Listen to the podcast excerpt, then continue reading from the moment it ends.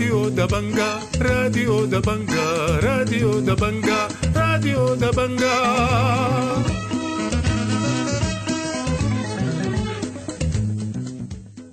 أهلا ومرحبا بكم مستمعي راديو دبنجا الاعزاء في برنامجنا ليوم الثلاثاء الموافق 23 يناير عام 2024 برنامجنا بيشتمل على نشرة الأخبار وبرامج أخرى متفرقة ولكن في البداية حنقدم لكم نشرة الأخبار وإليكم عناوينها.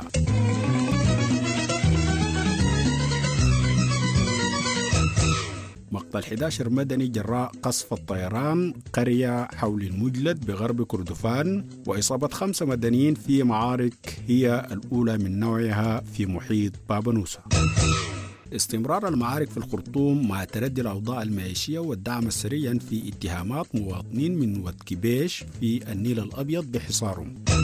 الاتحاد الأوروبي يفرض عقوبات على ست شركات تتبع للجيش والدعم السريع وتنسيقية التقدم تنتقد شروط البرهان لمقابلة وفدها. خبراء يشيدون بتقرير لجنة خبراء الأمم المتحدة بشأن السودان ووفاة ثلاثة أشخاص وإصابة 14 آخرين بالكوليرا في سينكات بولاية البحر الأحمر. والآن إلى تفاصيل النشرة من راديو دبنجا.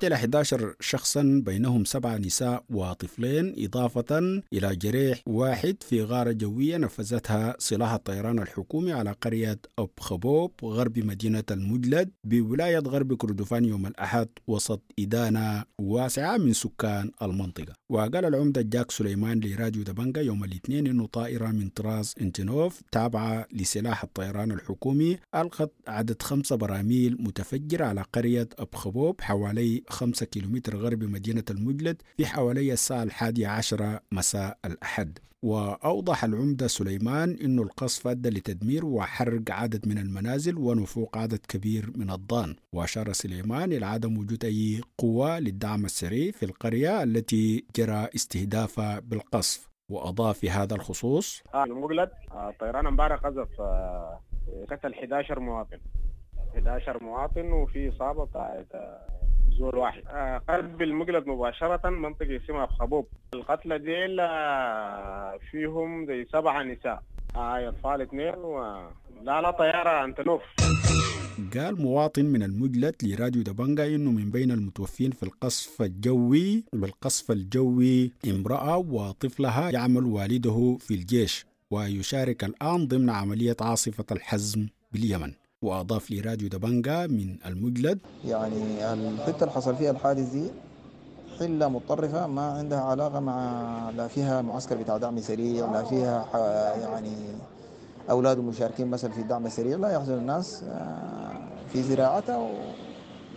وقاعدة الطيران ده وقت جاء ماري هو بالليل عندهم ولادهم كده سارح ليه ببهايم عنده بطارية ضوء فيها أول ما استهدفت البهايم الماشية يمكن كتر فيها كتر منها زي 24 راس من الضان والبرميل الثاني هو وقع في في الأسر دي في الحلة. يعني في الحال متوفيين تسعة. عندهم واحد جرح لكن جرحه خفيف ما كويس يعني حالته الصحية كويسة. الشيء المؤسف إنه النسوان الماتن واحدة بولدها زوجها عسكري الآن مشارك في عملية الحزم دي في اليمن عسكري تابع لقوات الشعب المسلحة. طيرانه يقتل أولاده وراه وهو الآن مشارك في قوات الشعب المسلحة. في واحدة تانية يعني زولة كبيرة ولدها عسكري برضه قبل كده اتقتل بالغلط قتلوا ناس الجيش برضه بالغلط. الليلة الطيران زي ما قال ياهو والدته برضه لحقها له ياهو ده الحاصل. ربنا يغفر لهم ويرحمهم بالجنة. أصيب خمسة مدنيين من بينهم امرأتين بإصابات خطيرة صباح الاثنين في اشتباكات مباشرة. هي الأولى من نوعها بين قوة من الفرقة 22 التابعة للجيش وقوة من الدعم السريع في منطقة دونكي العمدة غربي بابنوسا بولاية غرب كردفان. وقال مواطنون من المنطقة لراديو دبنج أنه الاشتباكات العنيفة استمرت لمدة ساعة حول مورد للماء كانت ترتاد قوات الدعم السريع قبل أن تنسحب لاحقا. وأوضح أحد المواطنين أنه المصابين جرى نقلهم إلى مستشفى المجلد لتلقي العلاج. وأكد أن قوات الدعم السريع تواصل حصارها لمدينة بابانوس على بعد 10 كيلومترات في الاتجاهات الشرقية والجنوبية والغربية. تبادلت قوات الدعم السريع صباح يوم الاثنين والجيش القصف المدفعي حيث شهدت مناطق تمركز الجيش بالقيادة العامة وسلاح الإشارة قصف مدفعي عنيف بقذائف الهاون من قبل قوات الدعم السريع. فيما رد الجيش بقذائف مماثلة استهدفت أحياء المعمورة والكويت والطائف. ووفقا لشهود عيان أن مناطق درمان القديمة شهدت اشتباكات بين الجانبين. وكشف شهود عيان أن الطيران الحربي قصف هدفا يتبع للدعم السريع في شرق النيل فيما اتهمت لجان المقاومة بالعباسية في أم درمان قوات الدعم السريع بإطلاق عدد من القذائف العشوائية وسقوطها بالعباسية والموردة وأبكدوك.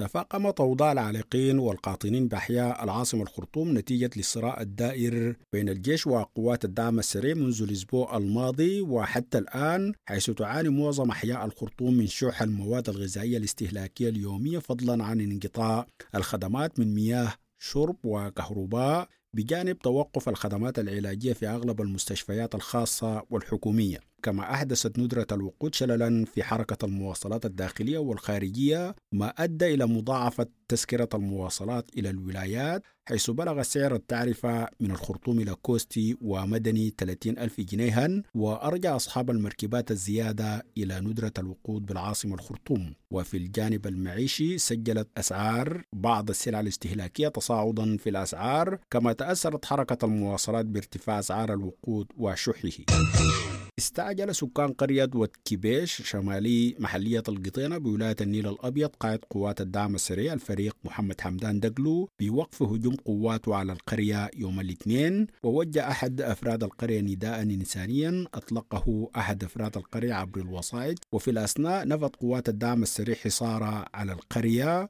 ونشرت مقطع فيديو قالت إنه لمواطنين في القرية ينفون فيه ما ورد بالتسجيل وبث أحد أهالي القرية رسالة حزينة عبر الوسائط عبر فيه عن قلقه الشديد وهو يسرد تفاصيل القصة ويستنجد فيها بقائد قوات الدعم السريع والمنظمات المحلية والإقليمية والدولية ويطالبهم بالتدخل العاجل وإنقاذ أهالي القرية. وجه بكري الجاك القيادي في تنسيقية القوى المدنية الديمقراطية تقدم انتقادات لشروط البرهان للقاء تنسيقية تقدم. معربا عن مخاوفه من هدار فرصة اللقاء مع تقدم بالمناورة وهدار الوقت على حساب حياة الناس. وأوضح بكري في مقابلة مع راديو دبنجا أن البرهان وافق من حيث المبدأ على اللقاء ولكنه وضع شروطا وتعامل في خطابه إلى التنسيقية كأنه ناطقا باسم الدعم السريع. ودعا بكري الجيش بعدم فرض شروط مسبقة والانخراط في التفاوض والوصول لاتفاق وقف للعدائيات ووقف إطلاق النار الشامل يمكن أن يكون بخروج الطرفين من الأحياء والمدن ومنازل المواطنين. وأضاف في هذا الخصوص في البداية طبعا برهان كان موافق على اللقاء شفاهة من غير ما يكون في شيء مكتوب. وكما كما تخوف البعض إنه الرد المكتوب اللي على الخطاب بيأمن على الموافقة على الجلوس من حيث المبدأ. ولكنه للأسف الشديد بيتعامل مع مع تنسيقيه القوى الديمقراطية المدنية كأنما هي ناطق رسمي باسم الخصم العسكري بتاعه في الأرض. اعتمد مجلس الاتحاد الأوروبي الاثنين عقوبات ضد ست شركات تتبع للجيش والدعم السريع تشمل تجميد الأصول وحظر توفير الأموال أو المواد الاقتصادية بشكل مباشر أو غير مباشر. وقال المجلس أن قوائم العقوبات تضم ست شركات مسؤولة عن دعم الأنشطة التي تقوض الاستقرار والانتقال السياسي في السودان مشيرا لخطورة الوضع في السودان حيث يتواصل القتال بين القوات المسلحة وقوات الدعم السريع والميليشيات التابعة لها. ومن بين الكيانات المدرجة في القائمة شركتان تعملان في مجال تصنيع الأسلحة والمركبات للقوات المسلحة السودانية شركة منظومة الصناعات الدفاعية وشركة Sudan Master Technology SMT بجانب شركة زادنا الدولية للاستثمار المحدود التي تسيطر عليها القوات المسلحة السودانية وثلاث شركات تعمل في مجال شراء معدات عسكرية لقوات الدعم السريع وهي شركة الجنيد المتعددة للأنشطة المحدودة و Tradive للتجارة العامة و GSK Advance Company Limited. اتهمت لجان مقاومة ود مدني قوات الدعم السريع بإطلاق الرصاص على عدد من سكان قرية العزازة غرب فداسي الحليماب مما أدى لحالات إصابة بجانب اعتقال آخرين. وقالت لجان المقاومة في بيان أن قوات الدعم السريع جمعت جميع رجال القرية واعتدت عليهم بالضرب الوحشي وأوضحت أن الهجوم صاحبته عمليات نهب وسلب كبيرة لممتلكات المواطنين وأموالهم من قبل القوى المقتحمة. وأكد التقرير أن مصير الشباب الذين جرى اعتقالهم لا يزال مجهولا وحمل قوات الدعم السريع مسؤولية سلامتهم.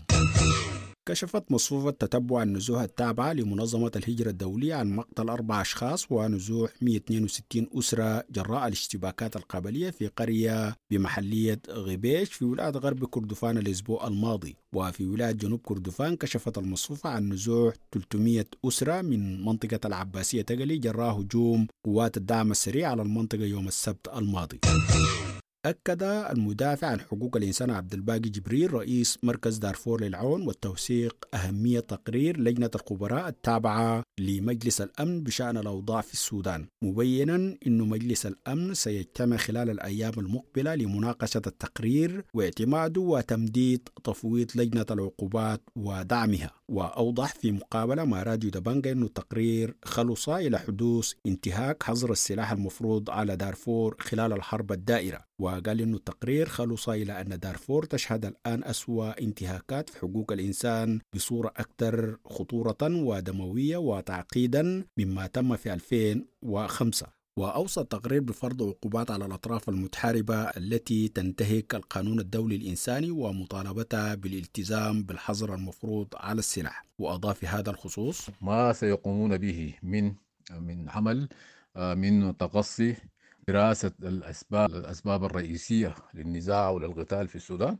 أنا أتوقع أنه التقرير بتاعهم يكون حاسم خاصة وأنه المجلس سيتخذ إجراءات إضافية على ضوء هذا التقرير بل أعرب المدافع عن حقوق الإنسان عبد الباقي عوض رئيس مركز دارفور للعون والتوثيق عن تفاؤله إزاء الجهود التي تبذلها لجنة تقصي الحقائق بشأن السودان والتي شكلها مجلس حقوق الإنسان من ثلاثة خبراء. وبدأت أعمالها يوم الاثنين. وقال في مقابلة مع راديو دبنجا إنه اللجنة بدأت التخطيط لكتابة تقريرها يوم الاثنين الماضي وأكد أهمية دور اللجنة ومسؤوليتها عن التقصي ودراسة الأسباب الرئيسية للنزاع وأتوقع أن يتخذ مجلس حقوق الإنسان إجراءات إضافية على ضوء التقرير كما سيفيد التقرير مستشار الأمم المتحدة لشؤون الإبادة الجماعية والاتحاد الأفريقي وربما مجلس الأمن لاتخاذ قرار بشأن الخطوة التالية. وأضاف في هذا الخصوص خلاصة التقرير في أنه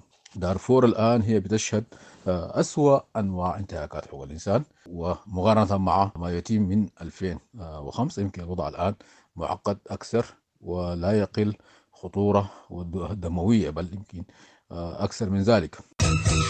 الخبر الأخير في النشرة.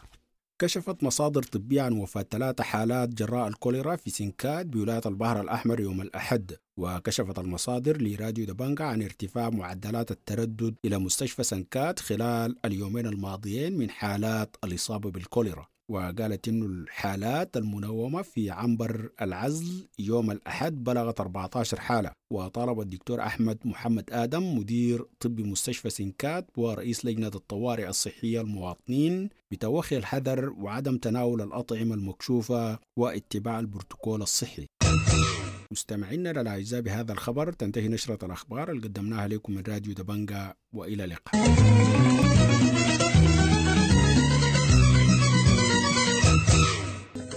راديو دبنجا يقدم مسلسل جبل الدغينة جبل الدغينة مسلسل إذاعي يومي تتناول قصته خطاب الكراهية ومبدأ التسامح والتعايش والمحبة بين كل السودانيين. جبل الدغينة تأليف وإخراج الأستاذ ربيع يوسف الحسن وتمثيل نخبة من نجوم الدراما في السودان. تابعونا يوميا على مدى 15 حلقة. من جبل الدغينة عبر الموجة القصيرة والساتلايت ومنابر التواصل الاجتماعي الخاصة براديو دبنجا